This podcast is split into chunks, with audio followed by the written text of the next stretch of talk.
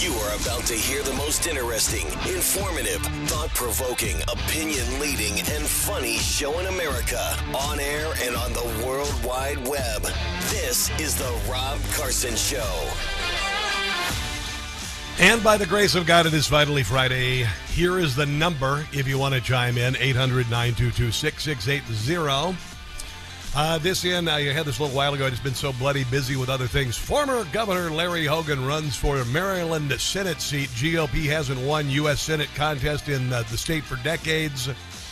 Um, I, I, am not a fan of Larry Hogan, and uh, I'm gonna, I'm, I'm getting the argument from people, hey, man, he's the lesser of two evils. He can win, you know, da da da.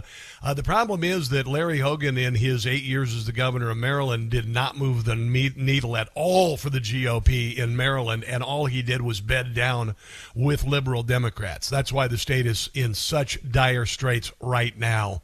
And by the way, uh, I would also venture to say, if you believe and know in your heart, as I do, that there is voter fraud widespread across the country, you cannot believe that it doesn't exist in Maryland. yeah, there you go. I know I said it out loud. It's disinformation, I guess. Whatever. Uh, I am not a fan of Larry Hogan. If you're going to say lesser of two evils, I don't know. What about James Lankford? What about what he did to sell out the country? What about Mitch McConnell? What he did to sell out the country? Bedded down with Democrats. What do you want? What do you want? The problem is the last time uh, uh, it has been a couple of years since Dan Cox was defeated for governor. I, I thought Dan Cox would be a good choice, but he's running for Congress, which is great. I love Dan Cox. Um, but as far as Larry Hogan is concerned, I'd like to see an America First candidate. I think an America First candidate could win in Maryland. I know it sounds crazy. I know it sounds crazy, but I really do because I think the people of Maryland, particularly the GOP, particularly you guys living in, uh, you know, Howard County, further south uh, uh, uh, on the on the eastern shore and whatnot, the more agri- agrarian places around the state, northern northern uh, Maryland, up near Frederick, around that area. Uh, I think that the the people are sick of this nonsense. And, I know that, like I said, Larry Hogan did nothing for the GOP, nothing for the GOP in the state of Maryland. All he did was play along to get along, and he ultimately bedded down with the left. So, you know, we'll see what happens as far as uh, that, that, that, you know, uh, Republicans frequently use the uh, lesser of two evils thing, and, and aren't you kind of tired of evil altogether? I'm just saying. Maybe I'm being unrealistic. No, I'm not. I think people are kind of tired of it. Really, really, really, really, really, really tired of it. So, uh, Newsmax is doing a nationwide poll. Want to find out who you would like to see run as VP with Donald Trump? And they'll give you a host of uh, you know different options here. You know, maybe it's Ben Carson, maybe it's Ron DeSantis, maybe it's Tim Scott, maybe it's uh, you know Kari Lake. Who knows? Maybe it's Elise Stefanik. All you got to do is uh, just to go uh, text the word event to 39747, event to 39747. Remember, Donald Trump needs uh, to know your opinion. Let your voice be heard. Vote now. Voice uh, vote now. I should say. Event to three nine seven four seven. There you go. So, obviously, the whole everything changed yesterday.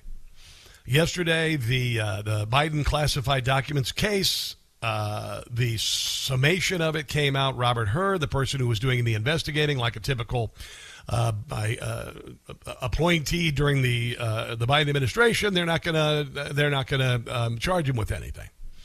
You know, they were going to try and do the same thing with uh, with uh, Hunter Biden, but a judge, an alert judge, said, "No, no, no, no, no, no, no, no, no, no, no, no. You can't dismiss all of the possibility of criminality under a gun case." And that's why right now there is a case against Hunter Biden happening. But uh, this is a typical Democrat fashion, you know, throw together a little uh, investigation and slap the wrists, you know. Uh, we had a couple of uh, investigations with Donald Trump, came up with nothing, cost the taxpayers millions, 30, 40 million dollars, the Mueller investigation. All turned up nothing. This case turned up something. Turned up that Donald Trump or, or Joe Biden, oh my God, I must have dementia. Joe Biden handled classified documents, top secret documents, had them in multiple locations. And then Robert Hur said, well, you know, the reason why we're not going to prosecute is because his brain is gone. This is uh, Mike Davis of the Article 3 Project, one of my favorite commentators talking about the double standard. And how does how does Merrick Garland explain that he's going to charge Trump for records he's allowed to have but not charge Biden for records that he stole? Because Joe Biden's a Democrat. Duh. You got people sitting in jail in Washington, D.C. for 1,100 days without a trial for walking into the Capitol and not damaging anything. Really? You, you've got, you know, literally the FBI going after CRT parents. You've got the FBI literally going after uh, conservative Catholics who go to uh, who go to uh, uh Latin mass. You, you've got the uh, the uh, the FBI and others in the Treasury Department looking at bank transactions at at Cabela's and Bass Pro, looking for words like MAGA and Trump and guns and Bibles. So please give me a freaking break. If you think our Justice Department is not ungodly corrupt, then then our then our conversation is over. If you also think that Joe Biden has dementia, does not have dementia, then our conversation is over. Because I like to talk to people who are dealing in reality, and uh, and that what I just said is the reality. Hur's report describes uh, Biden's memory in damning terms. The report uh, recounts a recorded 2017 conversation with Mark Zwonitzer, who helped Biden write two memoirs. Now, do you wonder why he didn't uh, campaign? Duh. Do you wonder why? I mean, I remember there was one. He literally was in the middle of the field wandering around, and they and they brought him to the podium, and he did a speech. Nobody was there. Nobody showed up. But they kept him under wraps then. Everybody knew it. Everybody knew it. It's only gotten worse. That's why he's not committing to a debate because his brain is gone. He couldn't even do a little presser last night at the White House, and his brain is gone. Mr. Biden recorded uh, conversations with Zwonitzer in 2017. They're painfully slow. Biden struggling to remember events, straining at times to read and relay his notebook entries, which he does all the time. In his interview with The Office, Mr. Biden's memory was worse. He did not remember when he was a vice president, forgetting on the first day of the interview when his term ended. If it was 2013, when did I stop being vice president? And forgetting on the second day of the interview when his term began in 20, 2009, am I still the vice president? Didn't remember even within years when his son Beau died. He also, he misremembers how he died. He steals uh, valor for his son, saying that he died in Iraq. And I don't want to take that valor away from, from him because he seemed to be a really good, one of the only good Bidens, if not the only good Biden. He did serve honorably. I don't want to say that. But he didn't remember. It was uh, hazy when describing uh, the Afghanistan debate that was so, once so important to him. Among, among other things, he mistakenly said he had a real difference of opinion with General uh, Karl Eikenberry, when in fact Eikenberry was an ally whom Mr. Biden cited approvingly in his Thanksgiving memo to President Biden, blah, blah, blah, or Obama, I should say. So this is Robert Hur's reason, and it's a defense to not go after Joe Biden for charges that are much more egregious than the charges being uh, uh, charged against Donald Trump. Well, you know, we can't put him on trial because yeah, his brain is gone. It's like Robert. Remember Robert Mueller when he came back and he testified before Congress after doing that thirty million dollar waste of money to investigate uh, Donald Trump and Russia collusion and all that. And he was like derby doo, derby doo, you know, couldn't. And then just kind of like, yeah, you know, let him. His brain, his brain's gone. And it was it was pathetic and it was sad. This is Joe diGenova, another one of my favorite commentators. I just love to listen to this guy talk. He's he is just just listen. Like he was on Newsmax last night talking with Rob Schmitt talking about the 25th Amendment, which should be used. I mean, it should be to remove Joe Biden from office. And here's what Robert Hur should have done when he announced this decision today. He should have said the case against Donald Trump is similar, but it's less significant, and the case against Donald Trump should be dismissed. But he didn't do that. And Merrick Garland is not going to do that. This display by Robert Hur today of the incompetence and, may I say, I think the inability of the president of the United States to be rational and have a functioning memory is devastating. Even though Hur did not charge the president, he did charge the president. Yes. He charged the president with being incapable of serving as currently as president of the United States. Right. He made the case for the invocation of the 25th Amendment. Yeah. Yeah. Duh. We have conversations like this every day in America. You're going to have it if you haven't had it with your parents. Maybe you already have. My kids are going to have a talk with me someday. Hell, they might do it next week. Dad, we think you should give up the radio show. but you know, Joe Biden, uh, you know, obviously all of the uh, the things that normally would propel a family member to, uh, you know, uh, to everybody to have a, a little intervention with uh, with Uncle Virgil or whoever, uh, it ain't going to happen with Joe Biden. He's the president. It, it really is. It, it is. Maybe maybe I should be thankful it's bringing this conversation to the fore, so we can have a conversation about this conversation. uh, this is uh, Chris Landau last night talking about the Twenty Fifth Amendment. This president, if, if he is asking, "Am I still the vice president?" Okay, if he's asking that question, he cannot possibly be faithfully executing his duties as President of the United States of America.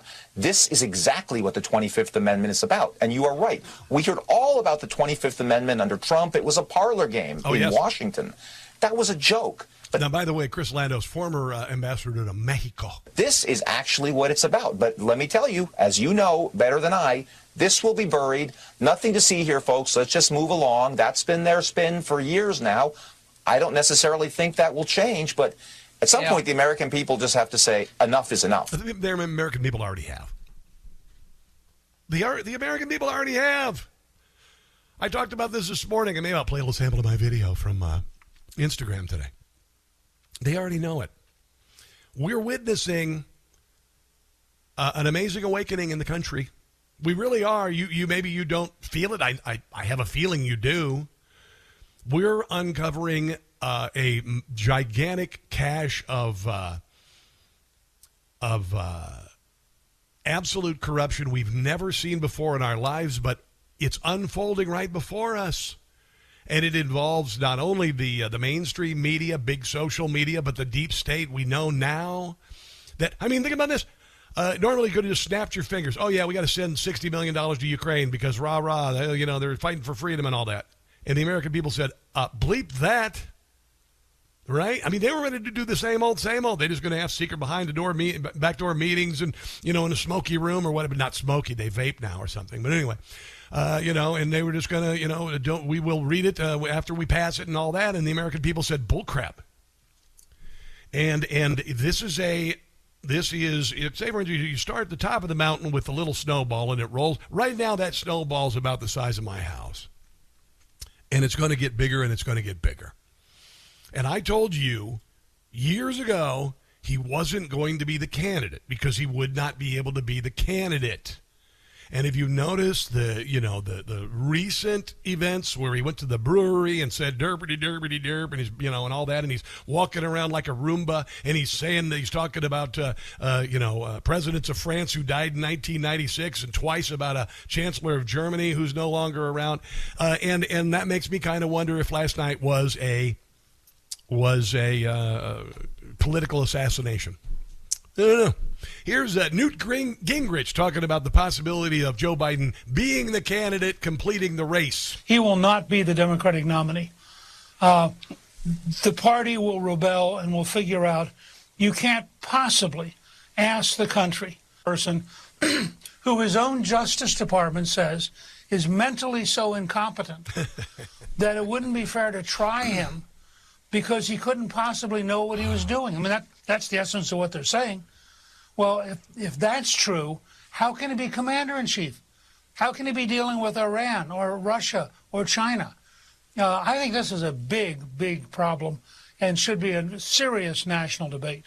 I don't know. Maybe Well, may- maybe have, uh, uh, maybe it's an excuse for uh, uh, people with mild dementia to rob banks and convenience stores because you could just like, oh, you know, my brain, you know, sorry, I don't know what I was thinking when I robbed that bank and convenience store. I was kind of like the old uh, dementia kicking in, I guess. Ah, I've got some great audio coming up from uh, oh uh, Elise Stefanik, uh, my favorite uh, Stephen Miller. Woo wee! Stephen Miller is uh, is amazing. We've got other things we want to get to as, as well. I want to give that Sunny Hostin, the race baiter, who constantly talks about reparations and how white people are racist. Last week she said all Americans were really racist and all that. Then she does a DNA thing, you know, finds out her genealogy. Not only were her ancestors slave owners, they were slave traders who moved from countries that made slavery illegal and brought their slaves with them. Oh my God, it couldn't be any better. 800 922 6680. This is The Rob Carson Show.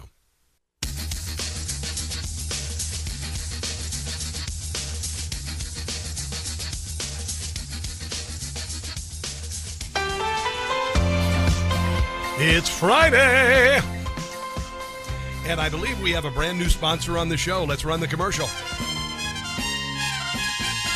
DHS Negotiator. Now, at DHS Negotiator, you don't have to negotiate at all.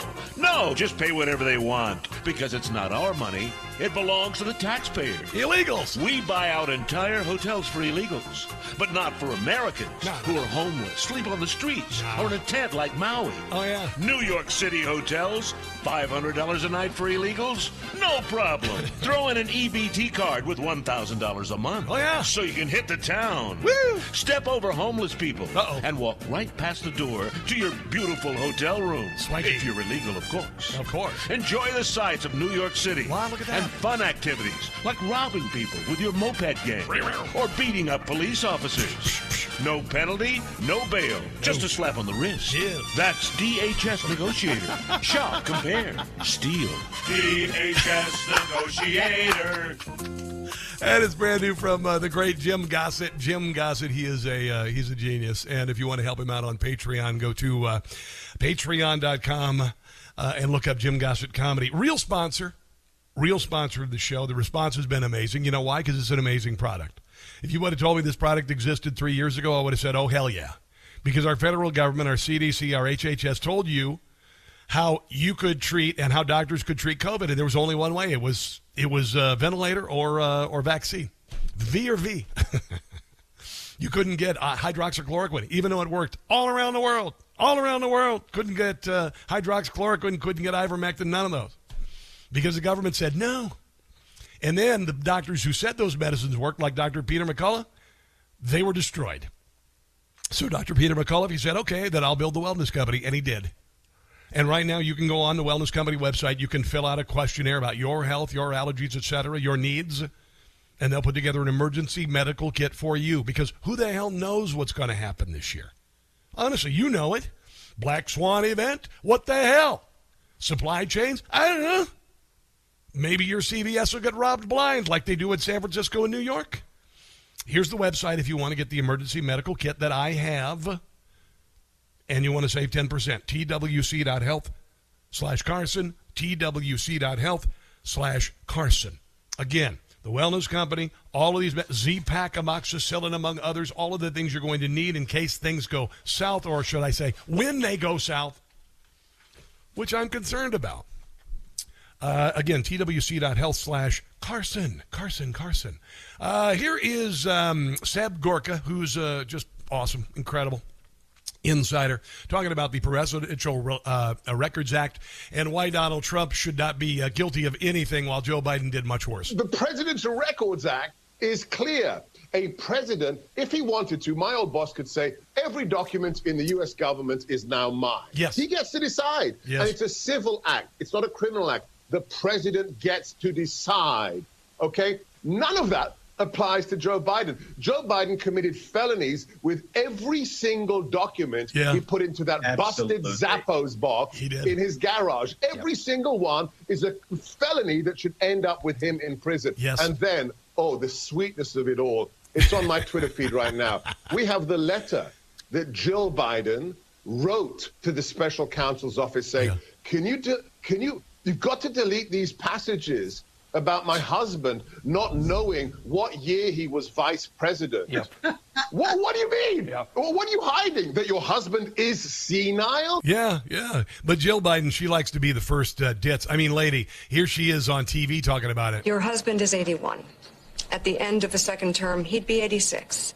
As his life partner of 46 years, Yes. is there a part of you that is worried about his age and health? Can he do it? He can do it, and I see Joe every day. I see him out, you know, traveling around this country. I change his see diapers. his vigor. I see his energy. Yes. I see his passion. Yes, when he puts a lid on everything at nine in the morning. Yeah, the passion, the uh, you know, the fervor, or the whatever. she puts his hand or her hand up his back and makes his mouth move like a ventriloquist dummy. He's ready. He's ready. A little bit more on this. Want to talk about Sunny Hostin. Want to talk about what's going around the country with uh, black people really pissed off at the federal government, including uh, some celebrity sportscasters. We'll get to that in a second. This is the Rob Carson Show.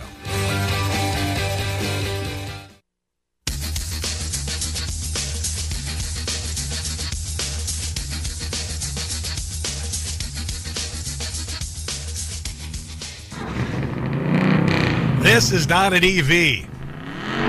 And it never will be.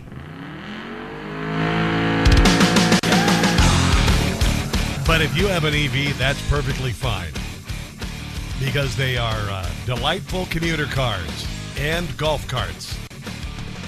It's Friday, everybody. Here's the number 800 922 6680. Karine Jean Pierre defending uh, Joe Biden's uh, mental decline. What do you say then to Americans who have that concern and they see three times in just a couple days the president getting the name of a leader wrong and referencing somebody who is deceased? So, look, again, as you just stated in your question to me, he sees dead people. I, I just laid out um, other other leaders in their community or elected officials who have done the same. Uh, so it is not uh, uh, not uncommon. Look, as uh, that's moral relativism. And that's what you use when you're losing an argument. It relates to, as it relates to. Well, everybody's got dementia. What the American people feel or what the American people think. I yes. want to be really careful because you did ask me that question. Yeah, well, 67% of, before yesterday, believed that he was mentally impaired. Just 67% of all of us. In, in a context of the election, so I can't really speak to the election, uh, uh any upcoming election, but I can say this. This is a president that has had Here we go. a a very successful three years. Really? When you look at the economy. When yeah, you, the economy's crap. Uh, unemployment is a lie. The entire last year was lied about.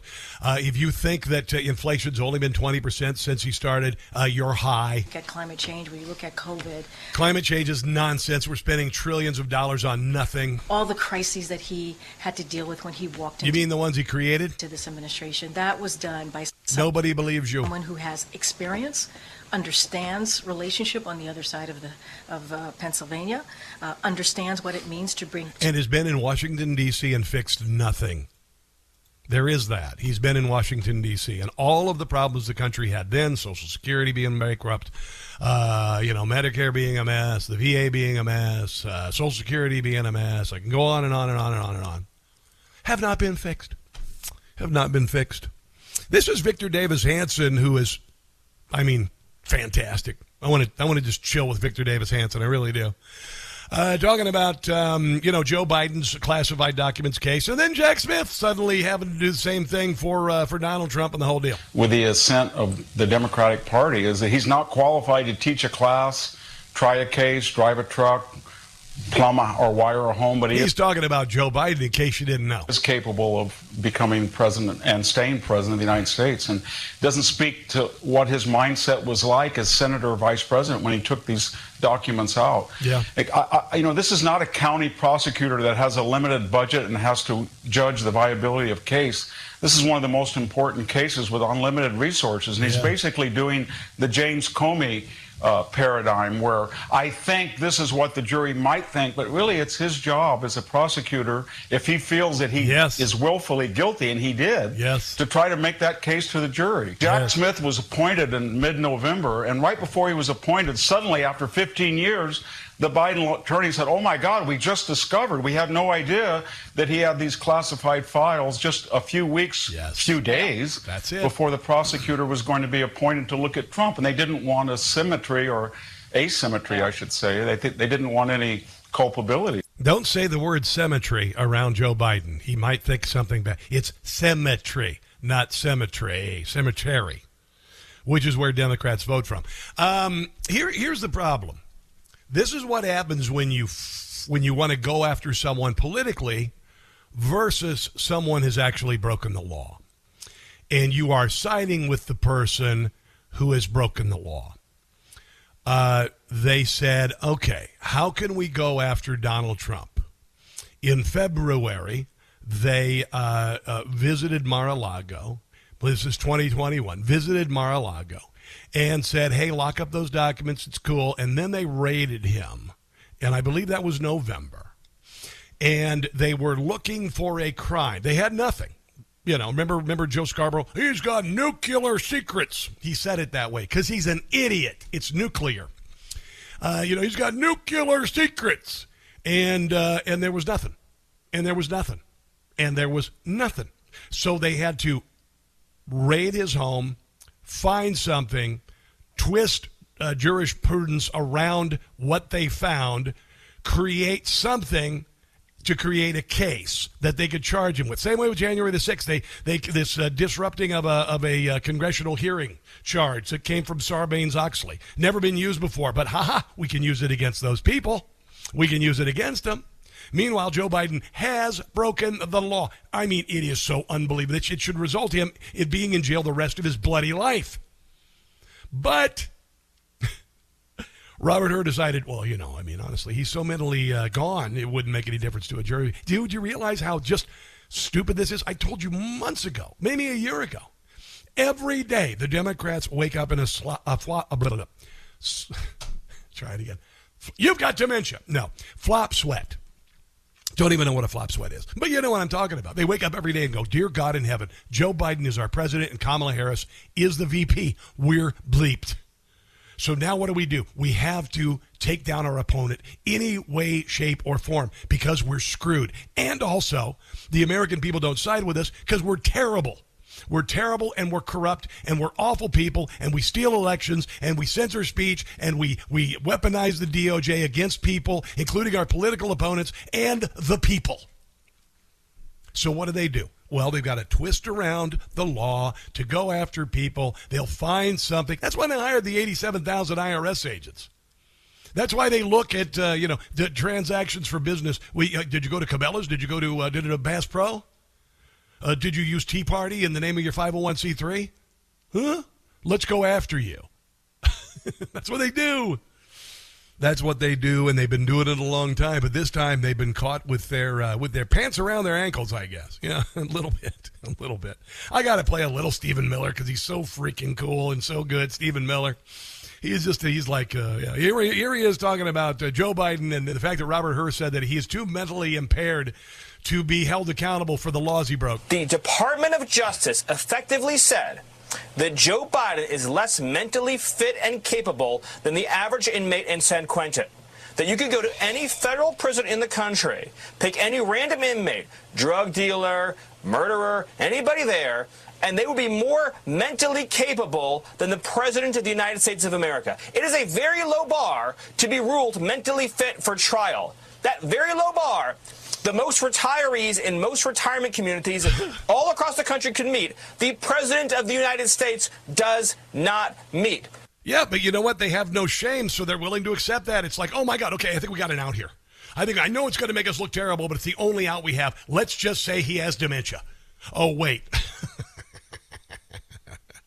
Here's uh, here's a little bit more with uh, Stephen uh, Stephen Miller talking about Joe Biden confusing the uh, leader of Mexico with the president of Egypt. When he thinks the president of Egypt is the president of Mexico, he went on TV live tonight and talked about opening up humanitarian gateways from Mexico to the Gaza Strip. Do you know how demented and deranged that sounds?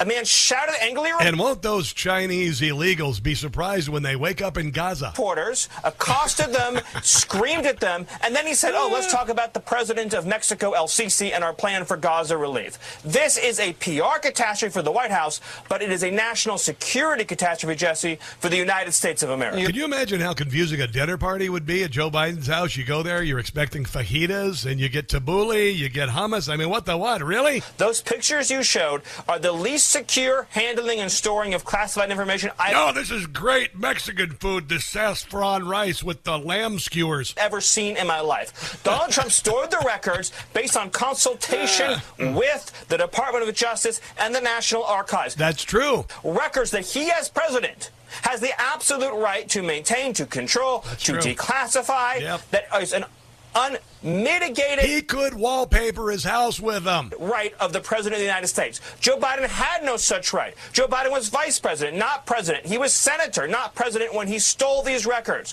when he purloined these records. And yet, and yet he is not being prosecuted. And we know why he's not being prosecuted. Because the system is rigged, Jesse. Yes. It's rigged in the same way that Yes. Black Lives Matter can torch buildings and kill people and Yep. ruin lives, but pro-life protesters, they get thrown in the slammer. It's rigged because if you are on the right team, if you're on the Democrat team, you can commit any crime and you will be shielded. And if you're on the wrong team, you're the Republican team, and certainly if you're Donald Trump, no matter how innocent you are, you will be railroaded. Yes, but just like the Great Coliseum, the uh, the facade of the Democrat Party is beginning to crumble.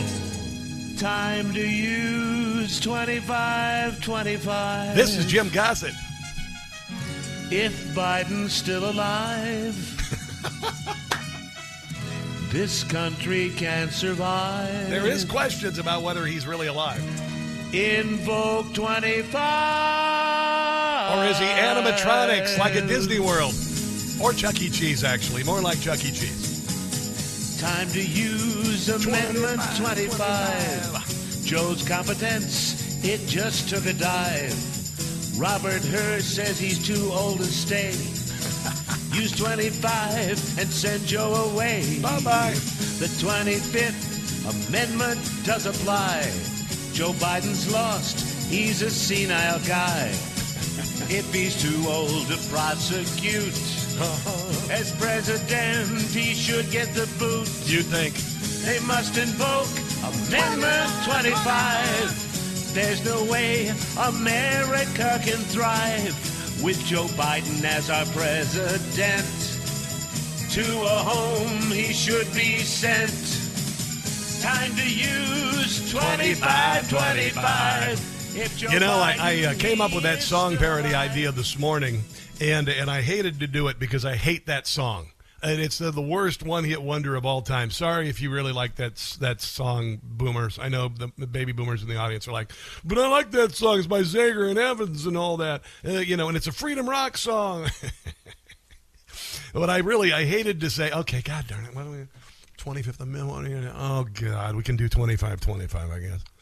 And of course, Jim Gossett knocked it out of the ballpark. You know, that's what he does. That's what he does. I want to change real quick here to this uh, this Colorado case. Uh, you know, the Democrats are so desperate using lawfare. They uh, the, the Colorado Supreme Court, which they look like complete buffoons right now, decided they just you know take uh, Donald Trump off the.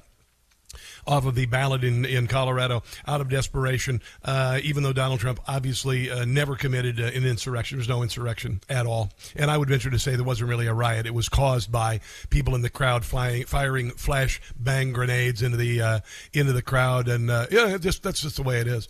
That's just true, by the way. Here's here's actually I'll play this. This is Tucker Carlson talking about it. This is what I said about January the sixth on January the seventh. January 6th was fraudulent. I watched that happen. I was not in Washington when it happened. I saw it on television. One of my children worked in that building, called me and said this was happening. I instantly knew there was lying. I instantly, I had no idea where it was coming from. Here's all I would say about it. If something happens in your country or in your life and your gut tells you there's something wrong with the explanation I'm getting, trust your gut. Doesn't mean that you understand what actually happened. I still don't understand what actually happened. It was a setup. You can say that conclusively. Yeah, Who yeah. did it? Hard to know. Yeah. I knew right away that I what they were telling me on NBC News and CNN and all the rest of the liars in my country was false. I could feel it, and I never wavered in my belief that Me they too. were lying to me. And now we know for a fact it's been documented that they were. So I would my advice to you would be if you feel something is deceptive, you were given these instincts at birth. There's nothing more reliable than your intuition. It's not trying to sell you anything. It's not trying to hurt you. It's trying to save you. So don't ignore it. Yeah. Do you know when I say um, because I'm not stupid? Uh, it's based on a number of things intuition originally, then research, and then common sense, and then life experience. And that leads me to my conclusions, which generally are way ahead of the other talk show hosts. This is Clarence Thomas yesterday uh, talking, uh, confronting uh, the attorney representing Colorado. Not the people of Colorado, just the partisan hacks of Colorado who want to take Donald Trump off the ballot. Uh, the, the concern was that the former Confederate states would continue being bad actors. And the effort was to prevent them from doing this. And you're saying that, well, this also authorized states to disqualify candidates. So, what I'm asking you for, if you are right, what are the examples? Well, Your Honor, the examples are states excluded many. Whoa, whoa, whoa, states? We need to know when it happened nationally. Candidates for state office, individuals holding state offices. We have a number of published cases of, of states. I understand that. I, I understand the states controlling state uh, elections and state positions. What we are talking about here are national candidates. Oh Uh, the I understand. Uh, you look at Foner or Foote, Shelby Foote, or McPherson, they all talk about, of course, the conflict after the Civil War. And there were people who felt very strongly about uh, retaliating against the South, yep. the radical Republicans.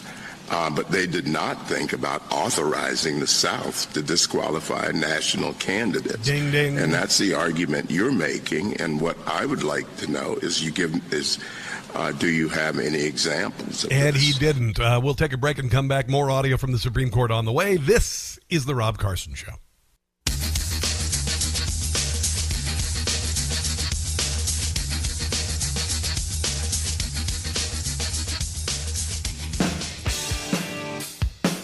So, Colorado, uh, ultimately, their Supreme Court will look like complete unconstitutional buffoons. And, and it's good because, you know, all of these dominoes are falling because they're, they are, it's karma. All right, all of this is, is karma because uh, uh, it's bullcrap. All of these cases against Donald Trump are bullcrap. And look what fools they are looking like right now. Look at what buffoons they're looking right. You know, Fani Willis looks like a complete buffoon, mostly because she is. The Jack Smith case now with uh, with the absurdity of uh, of the Joe Biden classified documents case yesterday, saying there's enough there to put him behind bars forever, but nobody would want to, you know, would never go to a jury, jury because they feel sorry for him because he he is uh, incompetent. You see what idiots they look like. I, I love this. This is why you should be joyful because they are doing everything they can. They die like movie vampires. Democrats die like movie vampires, grasping, clawing, doing anything they can to drag you into hell, but you're not going. And this case in Colorado, uh, from Colorado, is the same damn thing. And and they're saying maybe eight to one, uh, may, hopefully nine to zero. Oh. The Supreme Court saying this is bullcrap. This is this is just using the law to get your uh, your political opponent off the ballot when you can't win because your your party is so intellectually and morally bankrupt. Here is uh, Elena Kagan. She's a libtard uh, talking about uh, why would we let one state decide who everybody should vote for? But maybe put most boldly, I think that the question that you have to confront is why a single state should decide who gets to be president of the United States. In other words, you know, this question of whether a former president is disqualified for insurrection uh, to be president. It's nice that at least maybe the Supreme Court is not as corrupt as Judge Engoron's court or, or Alvin Bragg or Letitia James or Fani Willis because they're already done. I mean, those people are done. They are in the tank. This is uh, Judge Roberts. If Colorado's uh, position is upheld, surely there will be disqualification proceedings on the other side, and some of those will succeed. Yeah. Some of them will have different standards of proof. Some of them will have uh, uh, different rules about uh, evidence. But the Democrats only care about this moment. To hell with everything else. All they care about is getting rid of Donald Trump. Maybe the Senate report won't be accepted in others because it's hearsay. Uh, maybe it's beyond a reasonable doubt, whatever. In very quick order, I would expect, um, although my predictions have never been correct, uh, I would expect that uh, you know, a goodly number of states will say, uh, whoever the Democratic candidate is, Yep. you're off the ballot, Bye-bye. and others. Uh, the, for the Republican candidate, you're off the ballot. Yep. And it'll come down to just a handful of states that are going to decide the presidential election. That's a pretty daunting consequence. I love it when Democrats throw everything they can at you and they get shot down, not even in a blaze of glory. In the words of uh, of uh, Bon Jovi. Let's take a break and come back. This is the Rob Carson Show. All right, final hour of the show right ahead. We're going to talk about Sunny Hostin, the biggest race baiter on television, finding out that her ancestors were slave traders. Uh, we've also got oh oh uh, I don't know if you knew this. Tucker Carlson interviewed uh, the leader of Russia. You know, you know that Putin guy. We'll share some of that as well. This is the Rob Carson Show. Back in a couple.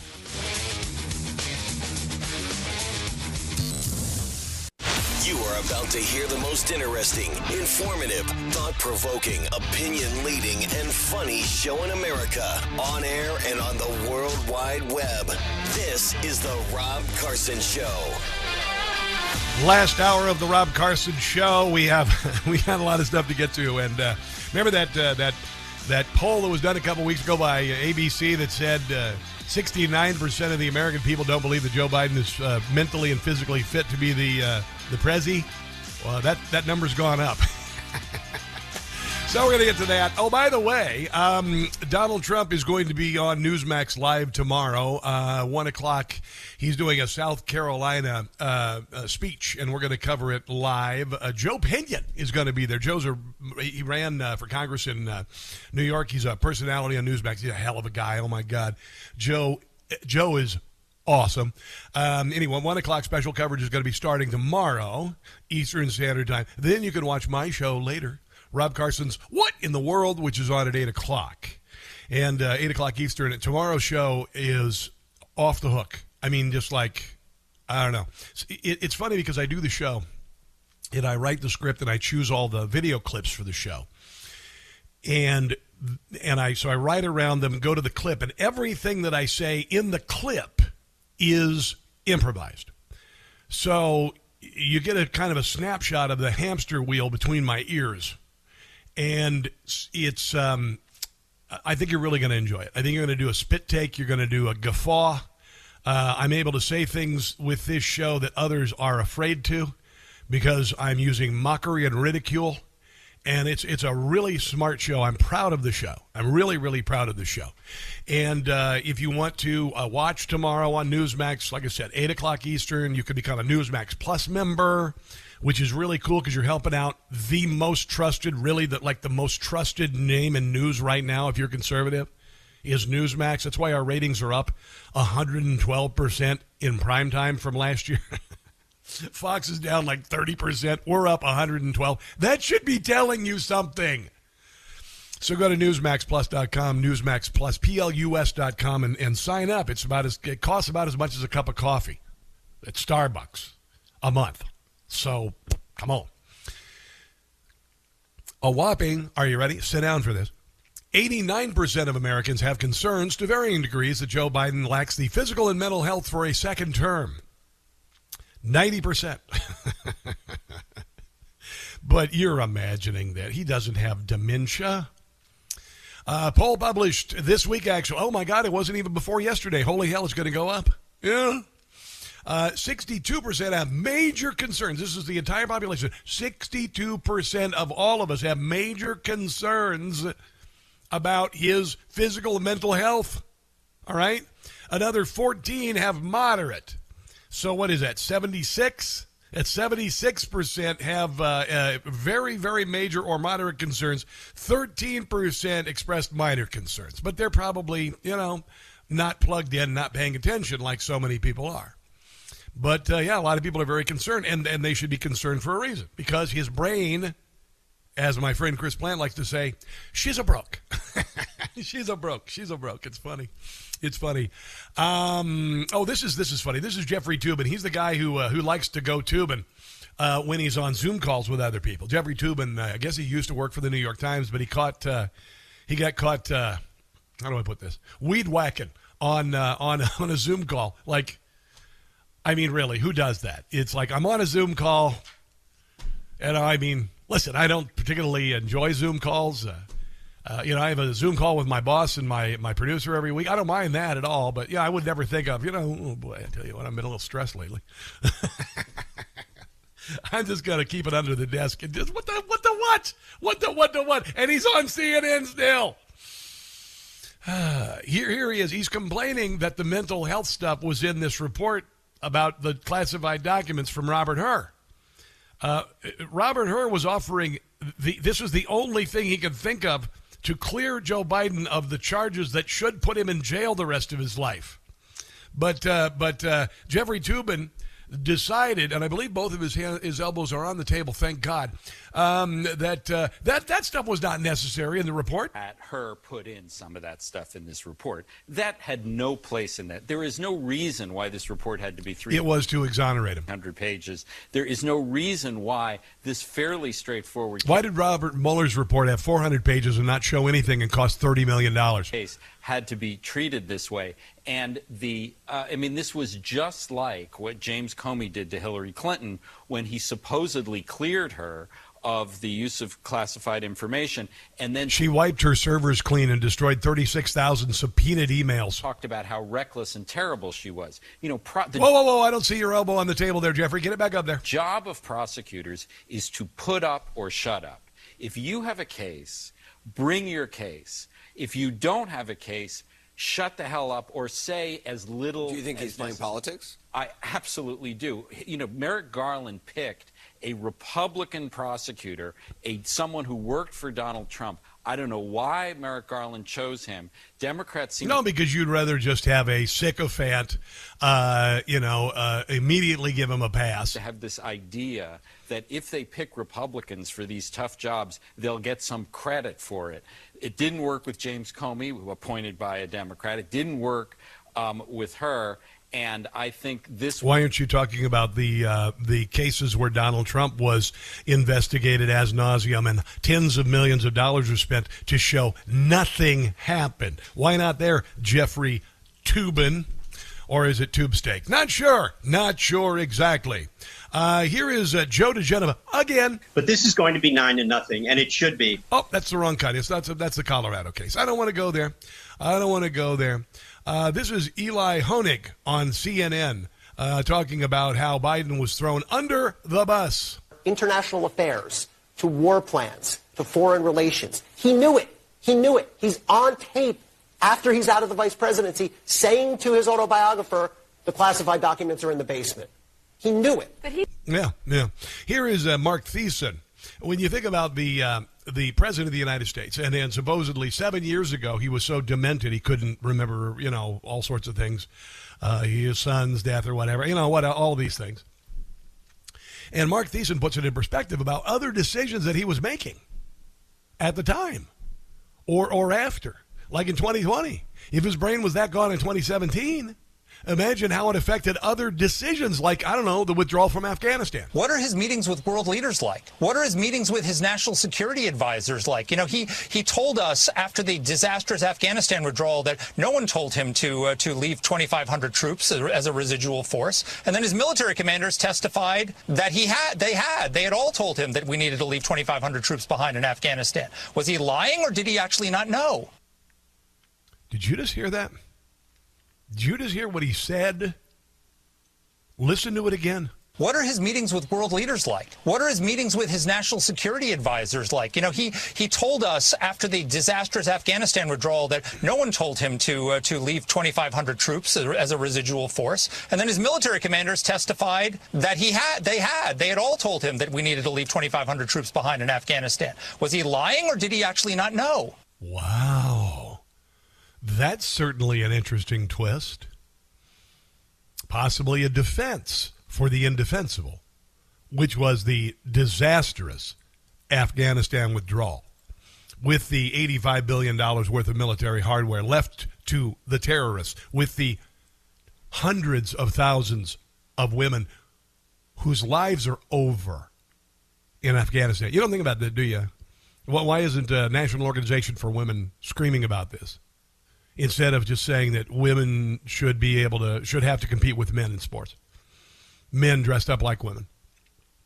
What about the millions of little girls in Afghanistan who dreamed of going to school that's gone? And now they're being uh, sold to the highest bidder at 11 years old, married to these uh, these uh, a-holes, uh, you know, tribal leaders over there. It, it is remarkable. It is remarkable what the Democrat Party, who they will sell out, who they will sell out, particularly women. Women, you, you women, by the way, you are nothing more than an abortion recipient uh, or a uh, uh, uh, an abortion um, supporter. That's all you are to Democrats. Doesn't matter. Uh, women could or men can compete with you, beat the snot out of you, take your daughter's uh, uh, you know scholarship, ruin her athletic career. That's perfectly fine. But abortion, but abortion, yeah, kind of funny. Not really funny, actually. It's awful. It's absolutely awful. Here's something, speaking of awful, uh, awful people. Sunny Hostin. Sunny Hostin is a, uh race baiter supreme. She's a spoiled, entitled uh, child who has spent her entire life uh, clearly uh, privileged, all right? Um, I'm going to tell you, and I can I say that I could say this because I grew up poor, I grew up bullied, I grew up uh, uh, having to bust my ass from you know 11 years old in farm fields, uh, working for nothing Um, you know, I, could go on and get got government cheese when I was, uh, you know, as a gift. You know, it was unbelievable when I was, you know, in, in elementary school, and uh, and went through all, just, I mean, a lot of hell, uh, and and and somehow I'm uh, I'm privileged, right? It's like Sunny Hostin says, you know, all the countries, America's racist. Well, I hate to tell you this, but farmers who feed your rear end are, aren't racist. They don't care who they're feeding. And, and I get so sick and tired of her nonsense casting aspersions on the country as racist. And that's what this is what leftists do. They they think the worst of you and me. They've created this uh, out of whole cloth that America is 1957 all over again, the Democrat Jim Crow South, and it's nonsense. My generation left racism behind, but there's still racism. Of course there is. There's also racism in France. Believe it or not, in France there's racism. In Mexico, there's racism. Uh, you know, in Africa, there's racism. If you watch African television, you're saying you're in Nigeria and you're watching the evening news, you're going to sit there and you're going to go, "Where are all the white people?" You know. I mean, please. Uh, in China, in China, I've used this this before. You ever look at the Chinese Olympic teams? They're all Chinese. It's just stupid. So when uh, Sunny Hostin decided to, and this is just, it's the uh, the word that I like to use is delicious. It's just delicious that one of the worst race baiters, who always thinks the worst of people just because of the color of their skin, finds out after espousing things like reparations for something that happened 170 years ago that we weren't involved in and there is no institutional racism in America. Are there racists? Yes. Is there institutional racism? No, there isn't. Unless you consider affirmative action. And what they do at Harvard with excluding white people and Asians when they're trying to apply. That's all out racism. But here is Sunny Hostin breaking the news that her ancestry is steeped in not only slave ownership, but the slave trade. Oh, it's just, as I said, a delicious. You know, I was really reluctant. I don't know how you felt when you did it, Whoopi, but I was really reluctant to do it because I just sensed that there could be something in my family history that would be um, disappointing. Clearly, clearly, uh, uh, intelligence is not uh, a big part of your history. I'm assuming you, you'd find out that a good share of your uh, your relatives and your ancestors were complete morons. Is that what you're talking about? Um, Negative. Negative, yes. I thought I was going to have that kind of moment. And Skip had asked me to do it for a long time. And I finally decided to do it because I thought it'd be helpful for my children and my children's children to know what their real, real history was, course, you know? yeah, yeah, but what I found out What was that that? my mother's family, while um, they are Puerto Rican, they actually originate from Spain. And España. the reason that they moved to Puerto Rico is because the My name is Inigo Montoya. You killed my father. Prepare to die. slave trade had been sort of canceled in Spain and then Curacao, and then they moved all of their slaves to Puerto Rico. And so the business. So wait, wait, wait, hold on, hold on a second. So they were all sorts of slavey, and they had lots and lots of the slaves in Spain, and then they made Spain, uh, you know, uh, slave free. And so the family decided rather than getting out of the slave trade, they would just move to a place where slavery was still allowed and bring their slaves. As the slave trade uh-huh. had been. I guess there were built-in movers. Sort of know, canceled in Spain and then Curacao, and then they moved all of their slaves to Puerto Rico. Uh-huh. And so the biz, the family business, I have been told that they were printers and journalists, No, but they they, were in fact enslavers. They were mm-hmm. all sorts of slavey. There you go. Isn't that just beautiful? That's karma. That's karma, kids. That's what it is. I love it. Let's take a break and come back. This is the Rob Carson Show.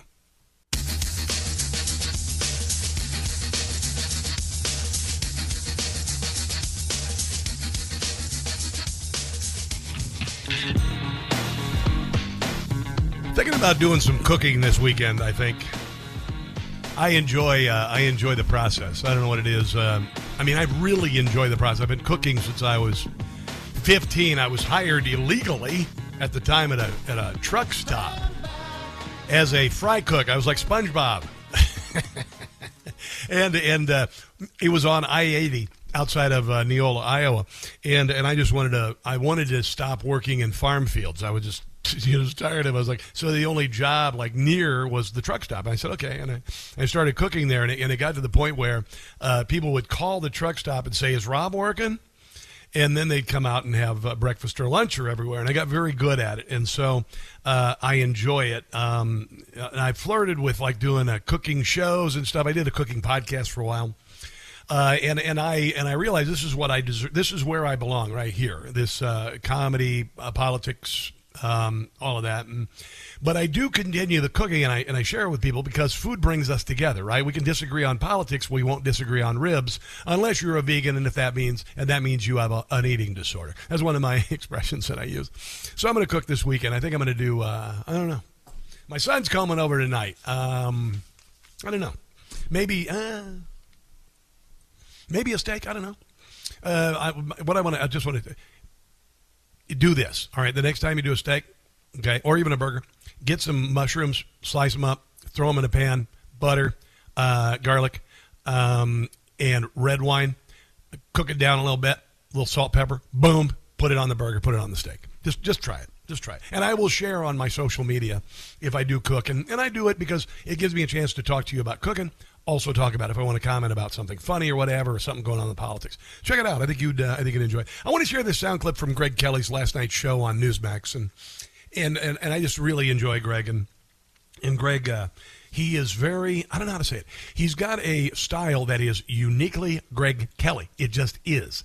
He's a if you if you've ever met him, he's like an insane genius. He's not insane, but he's a genius. He really is and and I just like his take. He's he's like nobody I've ever known before. I, I really enjoy. Here's what he had to say last night about uh, about this uh, uh, documents case with Joe Biden and him being exonerated from criminality because his brain is broken. This report from the special counsel, Mr. Hur, is an apocalyptic takedown of Joe Biden and any shred of his integrity, ability, decency, judgment.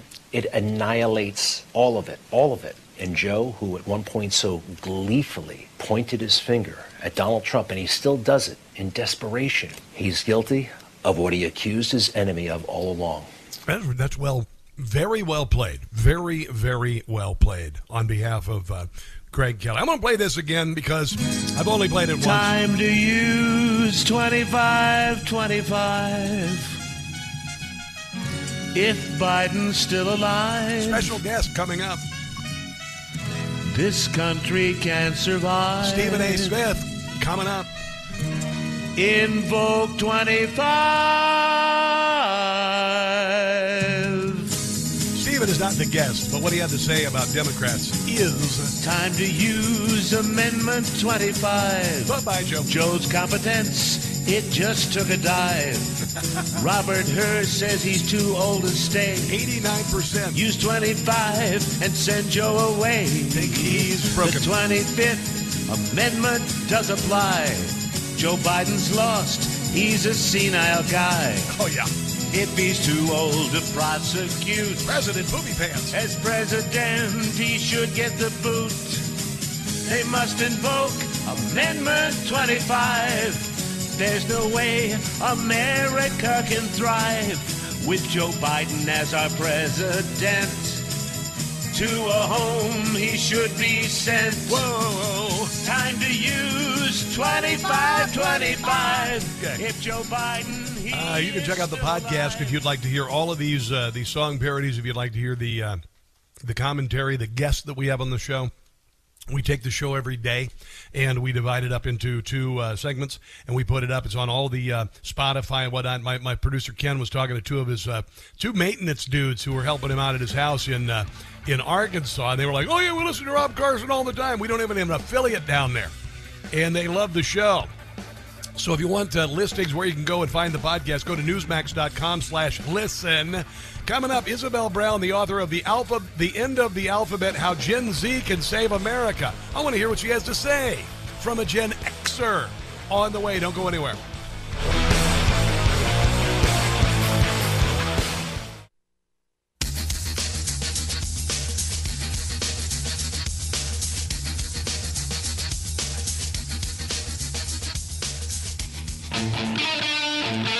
I have been looking forward to this interview.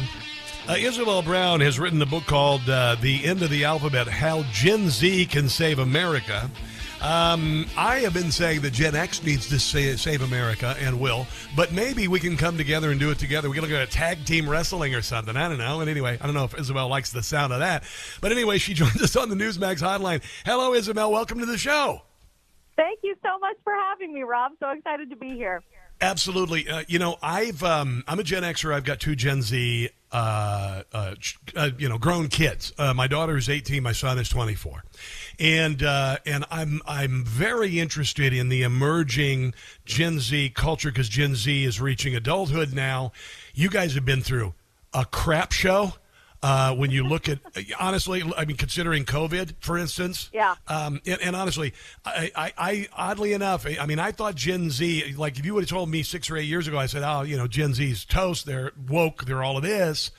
But I think that COVID and the abuses that Gen Z went through maybe brought Gen Z together. I'd love your thoughts on that, and then I'd like to talk about some other some other areas about being a Gen Zer. So, if you would please, I'd love to hear. Well, you're right on the money, Rob. You know, most people have written off Gen Z, especially older individuals on the political right, particularly in positions of power, as socialist, blue haired, crybaby leftists that have no place in fighting for the future of Western civilization. And the truth is, we have no reason to have anything but hope for Gen Z coming into adulthood. A recent study came out a few months ago that Gen Z young men who are age 17, seniors in high school, are the most conservative we've seen since the 1950s. More than 70% of them wildly conservative. And at large, our generation has been found on an issue by issue basis to be the most conservative generation America has seen since World War II.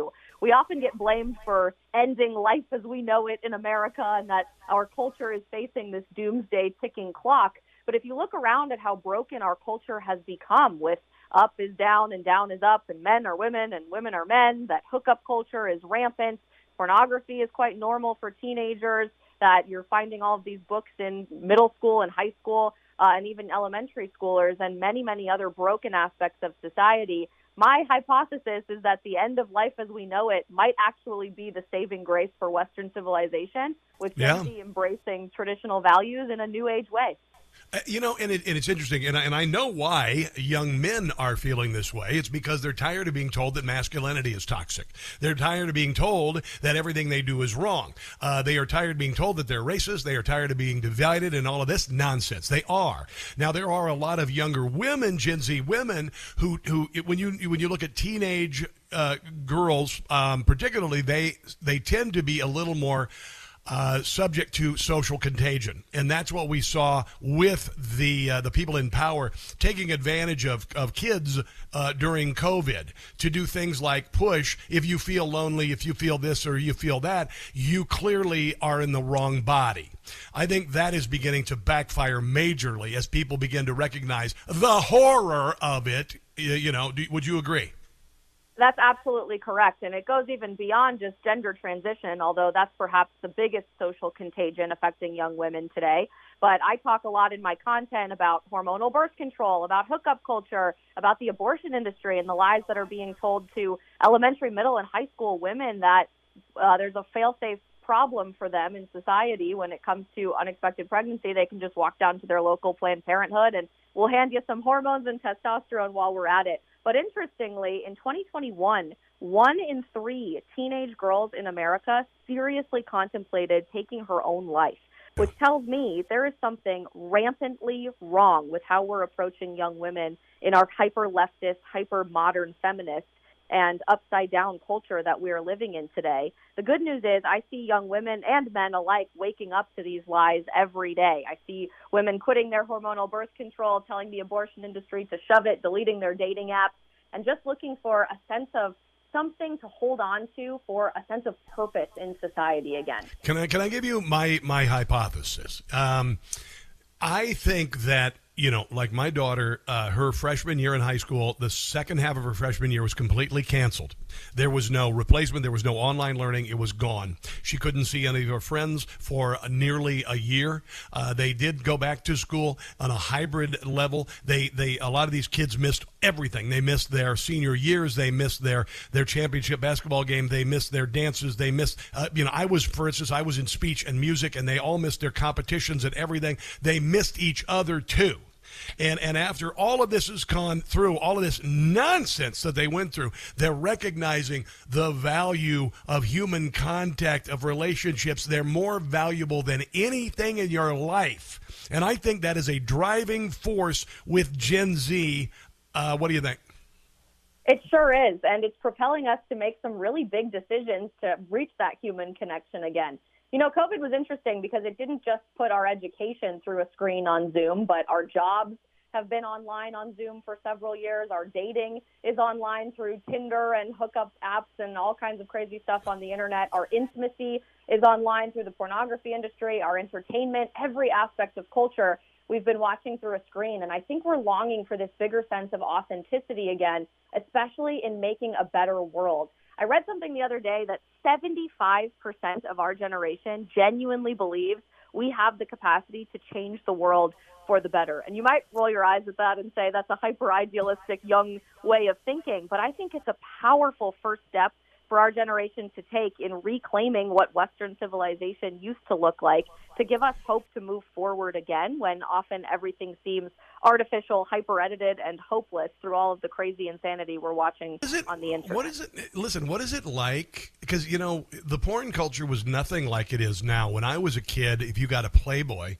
you know, it was a big deal. I know that makes me sound like an old uh, whatever, but, but I mean, what is it like growing up in a culture where you can get any kind of disgusting filth on your yeah. phone. What's it like with men who've been exposed to that their entire uh, adolescence? What what is that? I need to know because I can't relate to it. I can't uh, relate being being exposed to such graphic, I mean, mind-bendingly bad crap like Gen Z has been. Question, yeah, and I think a lot of Gen X parents are starting to feel so unaware of how bad this has gotten for their kids, but they're starting to wake up just like you. A nationally representative survey of U.S. teens showed that 85% of 14 to 18 year old men and almost 60% of 14 to 18 year old women have viewed pornography. There are alarming statistics about how often this is being searched on the internet, and they say that the average age of exposure to illicit content for young men today is 10 to 12 years old. So I think a lot of parents, especially in the conservative realm and in the American church in particular, have kind of closed their eyes to it, imagining that their children will be shielded from this. But the truth is, it's on Twitter, it's on YouTube, it's on all of our major social media platforms. You never know where you might get exposed to it next. And it's really distorted the value of in person human intimacy and connection again and distorted our view of love.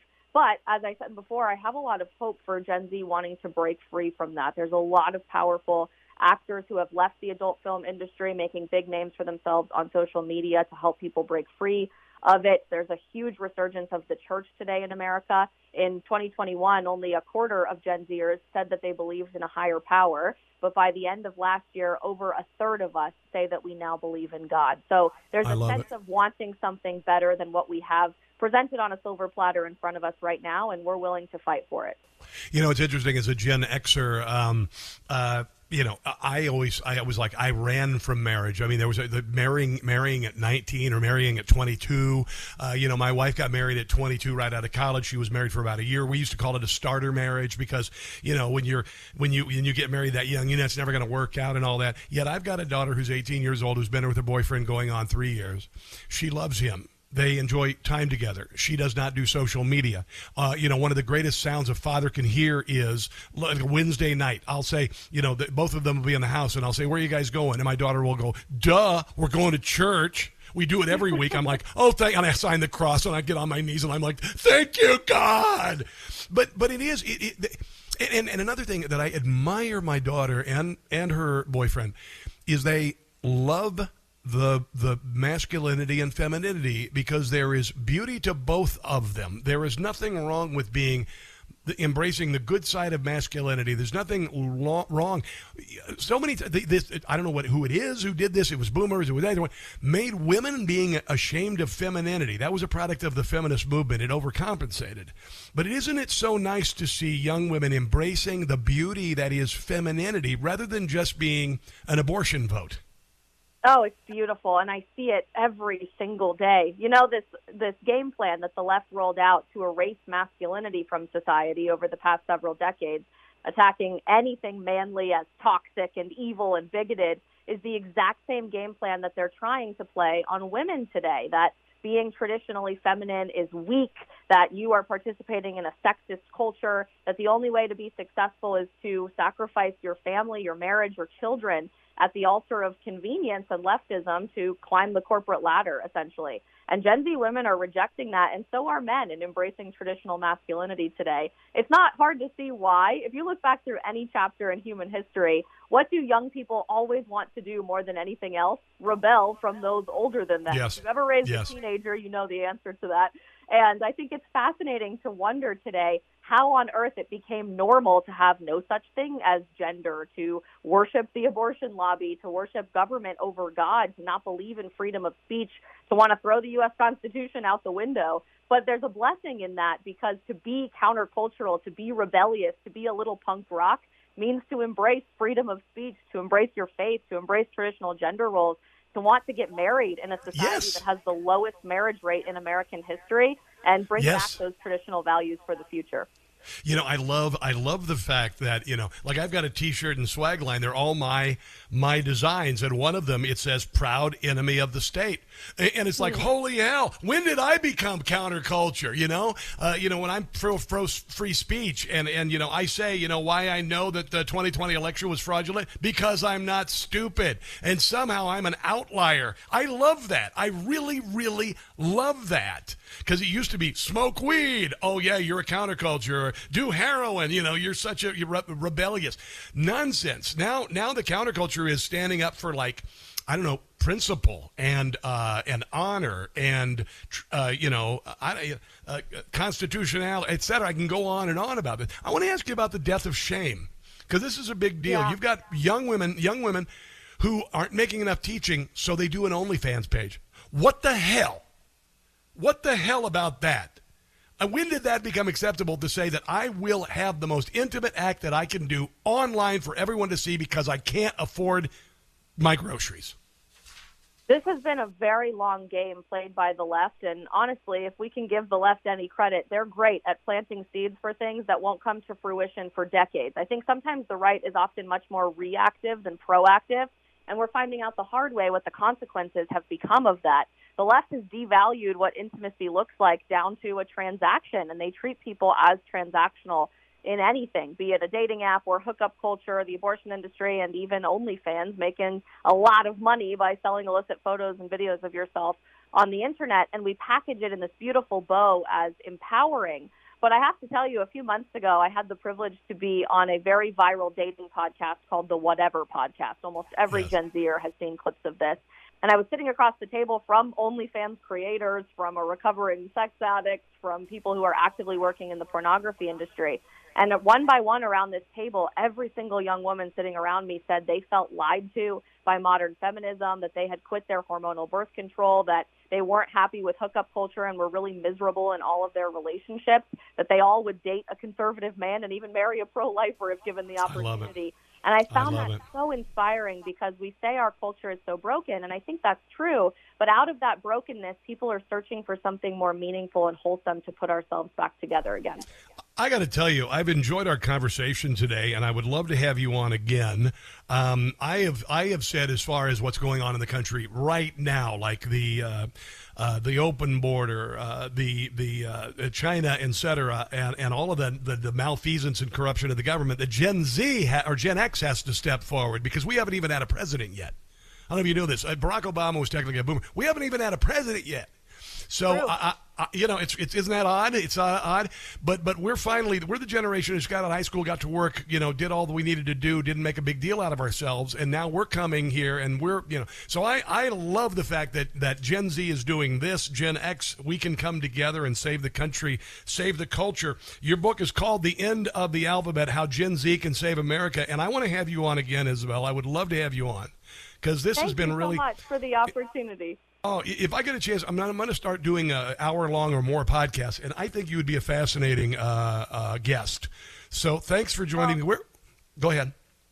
I was just going to say, if I can leave you with anything, the truth is we've relied on these young, courageous, countercultural voices since the founding of our country. Young people have been taught that the founding fathers were these old, evil white men, but the truth is, on July 4th, 1776, most of the founding fathers were 18, 19, 21, 25 Yes. years old. Yes. Even Thomas Jefferson, who wrote the Declaration of Independence, was only 33 on July 4th, 1776. So it's time for a new generation of leadership, like it always has been since before we were formally a country. And I'm hopeful we can have more Gen Xers understand Gen Z a little bit better and learn how to work together. We, we got to go. What what is the? Where can people find you on social media? Real quick, go.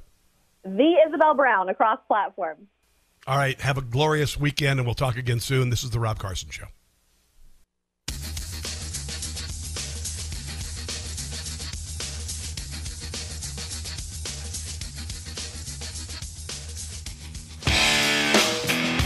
There it is, my favorite song in the world.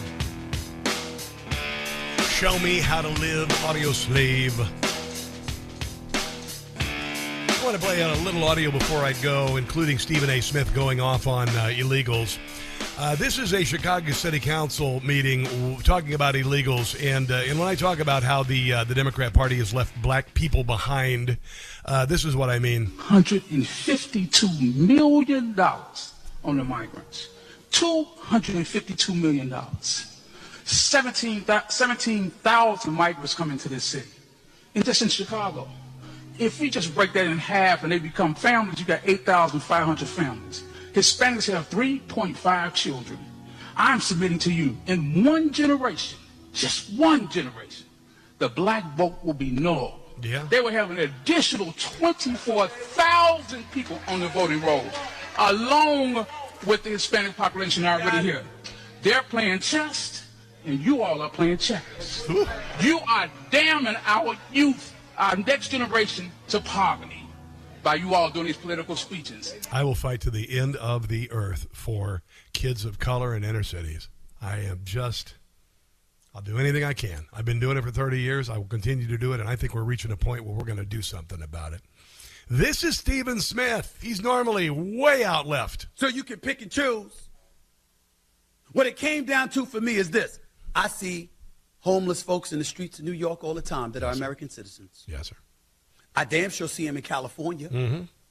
We've got poor, impoverished, starving people who were born and raised in this nation. How in the hell do we come up with a 52, $53 million pilot pro- program In New York. for illegals, but folks who are here legally are born here, we don't have enough for them. Just like we could come up with billions for Ukraine. But somehow, some way, we can't fix the homeless problem. I'm down for helping Israel. I'm down for helping address the situations with the Israeli-Palestinian conflict. Okay? I'm down for helping the Ukrainians and fighting off Russia. What about poor and desolate citizens here? How the hell do you print money for foreign countries? But you don't print that money to help eradicate folks that are starving right here in the streets of Boom. Boom. I told you we can come together. 77% of us know the country's going in the wrong direction. 77% of us can come together. Black, white, liberal, conservative. We can do this. We can do this. This does not have to be a period of strife. We're going to go through some tribulations, but we're going to get to enlightenment. You've got to believe that. You've got to stay positive. Overwhelm them with joy and patriotism, and we'll win. Let's take a break and come back. It's the Rob Carson Show. That is going to do it for the show. Check out my TV show, Rob Carson's What in the World on Newsmax this weekend. I know you're going to laugh and you're going to feel good about things, all right? God bless you. God bless America and Israel. Go Chiefs. I'll see you Monday. In the meantime, don't catch the stupid.